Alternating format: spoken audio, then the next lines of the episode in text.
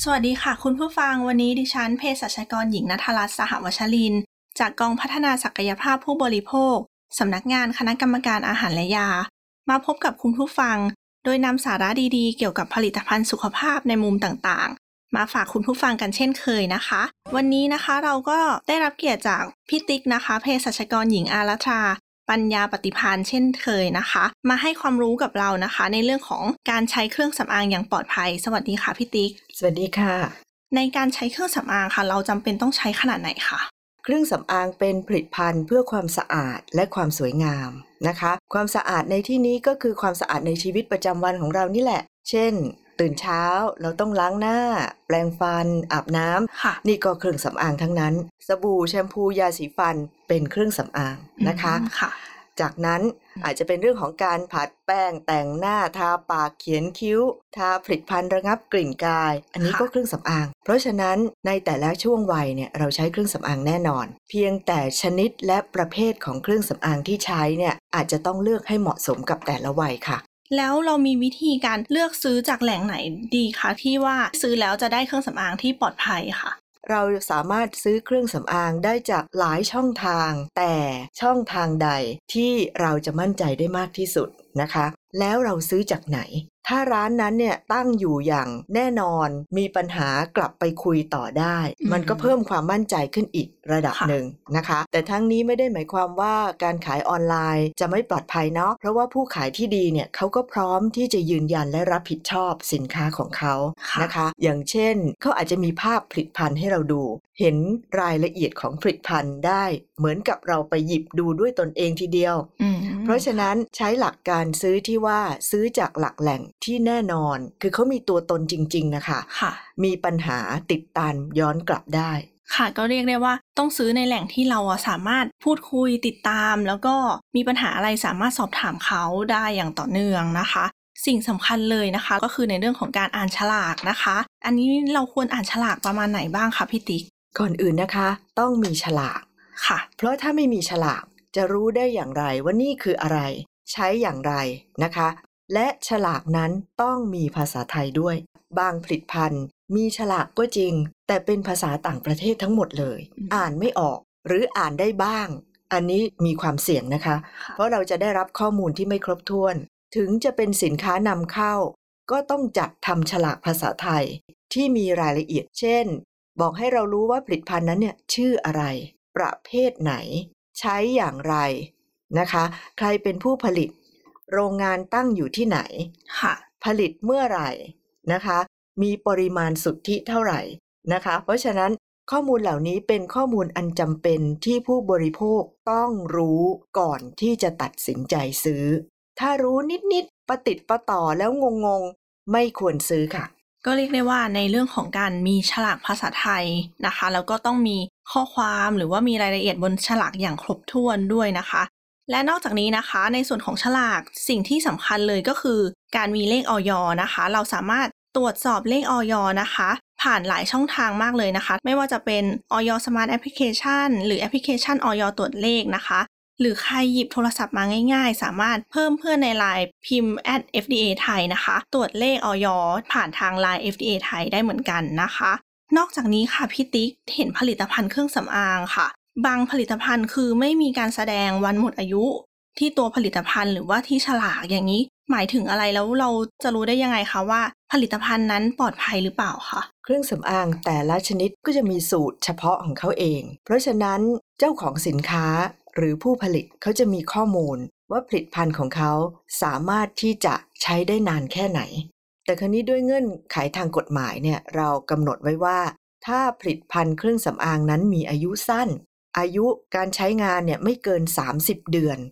กฎหมายบังคับให้แสดงวันที่หมดอายุบนฉลากด้วย แต่ถ้าหากผลิตภัณฑ์ของเขาเนี่ยมีอายุนานเกิน 30 เดือน เขามีหลักฐานพร้อมพิสูจน์ว่าผลิตภัณฑ์ของเขาเนี่ยใช้ได้นานจริง ๆ ก็ไม่ต้องแสดงวันหมดอายุ เพียงแต่ว่าผู้บริโภคอาจจะตัดสินใจยากนิดนึง แต่ทั้งนี้ทั้งนั้นนะคะก็คงจะต้องพิจารณาหลาย ๆ อย่างประกอบกัน เช่น เครื่องสำอางบางอย่างเนี่ยเพิ่งผลิตไปได้ปีเดียวเอง ไม่น่าจะหมดอายุหรอกแต่สภาพเปลี่ยนไปแล้วอืมอย่างเช่น เรารู้นี่เคยใช้เป็นน้ำยาใส ๆทำไมขวดนี้มีตะกอนด้วย อืมอันนี้ถือเป็นความผิดปกติที่ไม่ควรซื้อมาใช้นะคะ และถ้าเราบอกคนขายเนี่ยจะเป็นประโยชน์กับเขามากเลยค่ะว่าสินค้านี้ผิดปกติแล้ว เขาควรจะต้องแจ้งไปยังผู้ผลิตนะคะ เพื่อมาเก็บเรียกคืนอะไรก็ว่าไป ถือว่าคุณลักษณะผิดเพี้ยนไป ไม่ควรใช้อีกแล้วนะคะ แล้วมาถึงในมุมของก่อนใช้บ้างนะคะ ก่อนใช้ผลิตภัณฑ์เครื่องสำอางค่ะ เรามี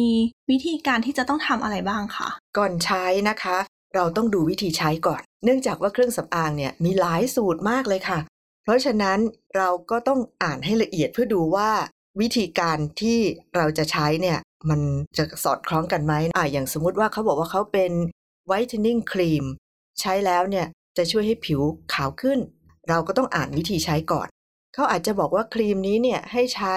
ทาก่อนนอน ค่ะนะคะ เนื่องจากว่าเขาจะมีสารที่เป็นกรดผลไม้อืม AHA ต่างๆ lactic acid ซึ่งสารนี้เนี่ยจะไปช่วยให้ผิวชั้นนอกเนี่ยหลุดลอกเร็วขึ้น พอหลุดลอกเร็วขึ้นเนี่ยมันก็ขาว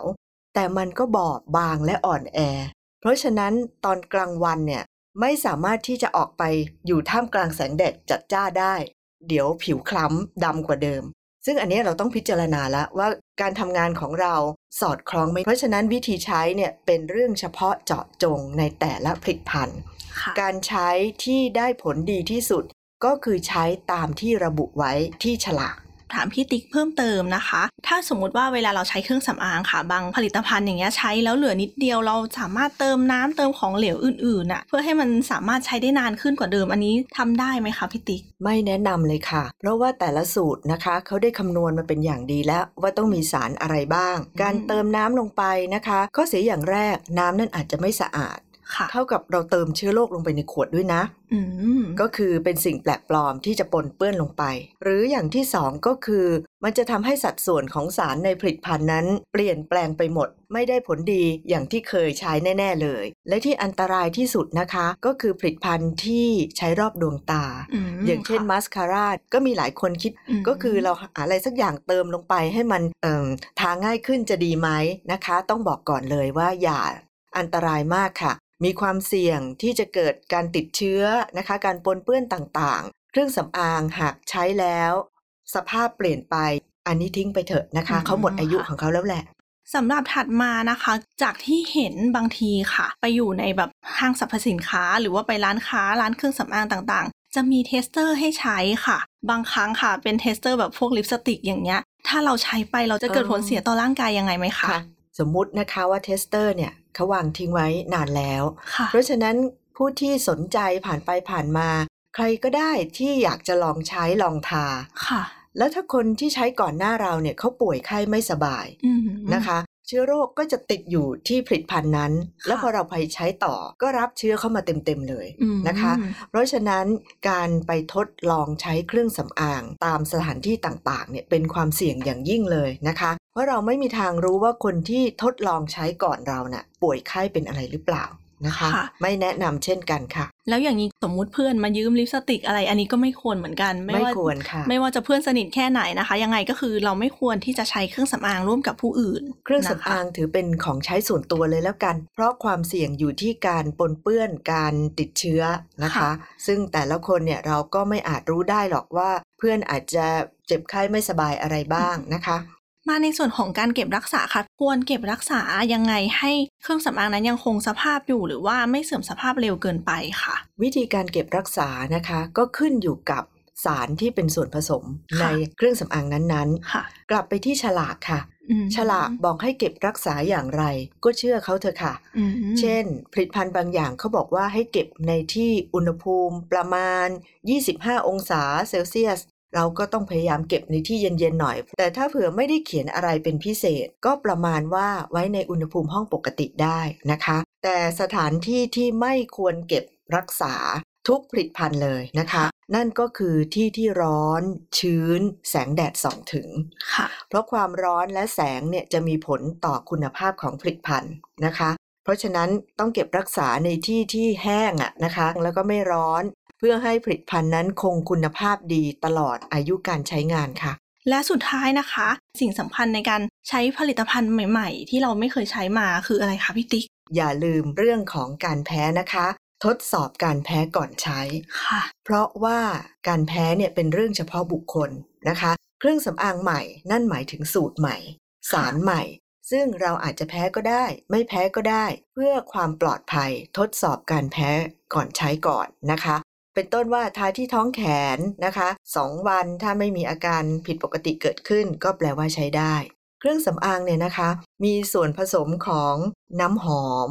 สารกันเสียแน่นอน เกือบทุกตำรับนะคะ เพราะฉะนั้นสารเหล่านี้ค่ะมีความเสี่ยงที่จะก่อให้เกิดการแพ้ได้ง่าย เพื่อความปลอดภัย อย่าลืมทดสอบการแพ้ก่อนใช้ เมื่อท่านคิดจะใช้ผลิตภัณฑ์ใหม่ ๆ นะคะ ค่ะสำหรับวันนี้นะคะก็ได้ความรู้นะคะ เกี่ยวกับการเลือกซื้อเลือกใช้เครื่องสำอางอย่างปลอดภัยนะคะ ไปเยอะมากเลยนะคะ ย้ำกันอีกทีนะคะ ว่าเราสามารถตรวจเลขออยได้ทางช่องทางไหนบ้างนะคะ ช่องทางแรกคือ www.oyo.com นะคะ หรือว่า Social Media FDA ไทยนะคะ หรือว่าจะเพิ่มเพื่อนใน Line นะคะ พิมพ์แอดแล้วก็ FDA ไทยนะคะ เพิ่มเพื่อนใน Line ก็สามารถตรวจเลขออยได้เหมือนกันนะคะ อ่าแล้วถ้าสมมุติว่าเราตรวจเลขออยแล้ว แล้วพบว่าผลิตภัณฑ์นั้น ไม่มีเลขออยหรือใช้เลขออยปลอมนะคะ ก็สามารถโทรมาแจ้งสายด่วนออยได้ที่ 1556 นะคะ หรือว่าจะแจ้งเรื่องร้องเรียนออกมานะคะ ในโซเชียลมีเดีย FDA ไทยได้เช่นกันค่ะสำหรับวันนี้นะคะ เราก็ได้ความรู้ดีๆไปมากเลย ขอขอบคุณพี่ติ๊กเภสัชกรหญิงอาราธาปัญญาปฏิพานมากเลยนะคะ สวัสดีค่ะ ค่ะ สวัสดีค่ะ